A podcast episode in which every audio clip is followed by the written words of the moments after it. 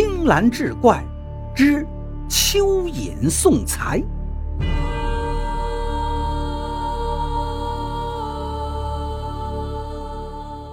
话说清康熙年间，捕头南宫义追捕一个犯人，途经新桥村时，盘缠用完了，只好夜宿在一座破庙。睡梦中，耳边响起了熟悉的声音：“小叶呀。”蚯蚓送财来了，南宫义一个翻身跃起，循着声音走出了破庙。只见不远处的树下立着一个老人，正是家乡药材铺的莫老掌柜。南宫义赶紧走上前去，只见莫掌柜指了指脚下的土地，说：“在这儿。”南宫义抽出腰间的佩剑，便挖了起来，和几年前一样。一挖见蚯蚓，再挖现银两，而这次的银子居然有三十两之多。南宫一疑惑地看着莫掌柜，问：“大爷，为什么埋这么多呀？”莫掌柜笑了笑后答道：“你需要多少，我就会埋多少。”南宫一眼中一湿，哽咽着说：“大爷，我们明儿就回家。”莫掌柜点了点头。几天前，南宫义回过邻村的家，去过药材铺。邵掌柜告诉他，老掌柜又走丢三个月了。可是老掌柜一点不像有病的样子。可是他为什么不回家呢？南宫义心里起了疑惑。等着老掌柜睡下后，南宫义不禁想起了往事。自打他懂事后，他就知道父亲出外做生意一直杳无音信。母亲在他十二岁那年撒手西去，年少的他生活一下子就没了着落。这时候，收购药材的莫掌柜来了，他告诉他，蚯蚓是一种药材，要南宫义挖蚯蚓来卖钱，帮助他渡过了难关。后来，莫老掌柜出了病况。不是拿错药给人家，就是忘记收钱。于是，原来当伙计的儿子便顶上了掌柜的。这之后，在家乡的九龙江畔，便有了这样一个风景：一位老丈蹲在地上挖坑，然后丢进去一枚铜钱，掩上一点土后，取下腰间挂着的袋子，把里头的蚯蚓倒进坑里，然后再把坑里的土填上，并踩上几脚。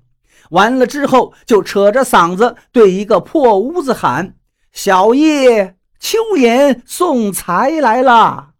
不一会儿，一个少年就从里头出来，肩上扛着一把锄头。老丈手一指说：“在那。”小易就会跑过去，挥起锄头，对着老丈所指的地方挖下去，收获颇丰。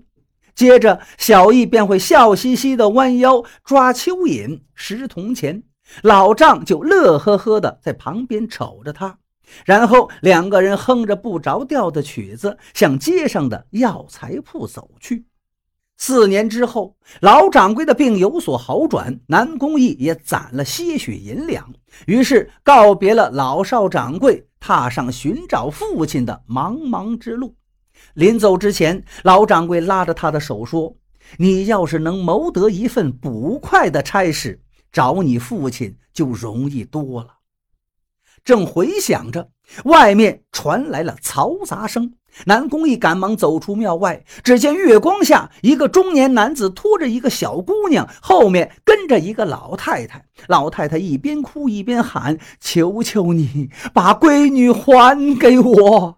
南宫义往前一跳，拦住中年男子，说：“把姑娘留下。”中年男子瞧了瞧眼前跳出来的程咬金，不屑地说：“留下，这是我花了三十两银子买来的。”顿了一下，他又说：“要留下也行，你给我三十两银子就可以。”老太太搂着惊魂未定的姑娘，扑通一声对着南宫义就跪了下来，哭求道：“请大人行行好，再救救我家大闺女吧！”南宫义赶紧扶起老少二人问。你家大闺女又怎么了？老太太泪如雨下，哭诉起来。不知道我上辈子造了什么孽呀，生养了这么一个狼心狗肺的儿子。十几年来不但输光了全部家产，气死了他爹，还在几年前骗卖了自己没过门的媳妇。今日把小妹妹卖给人当丫鬟，而在昨天，他把他的大妹妹当成赌资给输掉了。听人说被对方转卖到了怡红院，要一百两银子才能赎出来。请大人救救我那苦命的孩子啊！说完，又是一阵哭天抹泪小姑娘也跟着哭了起来。她扯着南宫义的袖子说：“哥哥，请救救我姐姐。”南宫义望着眼前的母女二人，沉思半晌，道：“我自会想办法救人，你们回去等消息。对了，你儿子叫什么？”枫丹。老太太回答道。南宫义听了，心头一震，这不正是自己要抓捕的犯人吗？送走老太太母女，南宫义回到了庙里。只见莫掌柜已经醒来，坐在地上等他。等南宫义坐下后，莫掌柜就开口：“刚才的事我全听到了，只是我身上没有那么多银两。不过三个月前我在院子里埋了一百两，我们现在就回去取吧，耽误不得呀。”南宫义嘴里说了声“谢谢大爷”，心里却纳闷了。这老掌柜埋在地下的银两，怎么总是自己所需要的数目呢？两个村子相距不过三十里路，天还未亮时，他们就到了村口。等走到南宫义那间破屋子时，莫掌柜停下步走了，转身对他说：“我有点困了，就在你这儿歇息一下。天亮的时候，他们夫妻二人会去药材铺，到时你过去找有蚯蚓的地方开挖就是。南宫一点了点头。天亮后，南宫一闪身进了莫掌柜的院子，一溜眼儿就看到一条蚯蚓正从地里探头出来，于是拿起靠在墙边的锄头挖了下去。然而这次并没有一锄挖到蚯蚓，就连刚才的那条也不见了。南宫义又挖下去，还是未见任何东西。他心想，可能是老掌柜怕被人发现，把银子埋得深了点儿。于是就一直往下挖，终于听到一声沉闷的碰撞声。南宫义小心翼翼地扒拉着，现在他眼前的是一条长石块。掀开石块的瞬间，他惊呆了，下面躺着的就是昨晚和自己待在一起的莫老掌柜。所有的疑团在这一刻都解开了。南宫一把院子恢复到原来的样子，悄悄地把莫家的媳妇儿请到了破屋里。一听到公公的尸首已被挖出，就赶紧把真相说了出来。原来她就是枫丹的未婚妻，嫁到莫家后，她过了几年舒心的日子。可是不久后，枫丹就找上门来，三天两头的来要银两，不给就扬言要去药材铺闹事。莫家媳妇儿只好顺从。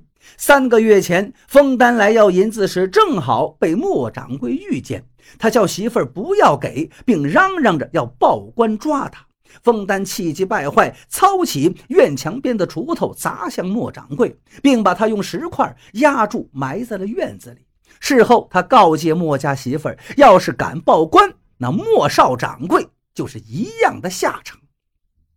南宫义克制住自己的怒火，对莫家媳妇儿说：“这几天枫丹卖了两个妹妹，最近肯定还会来找你。这几天我会带人藏在莫掌柜的房中，他要来了，你就摔破东西告诉我们。”莫家媳妇点了点头。几天后，南宫义如愿抓到了枫丹告慰的莫老掌柜。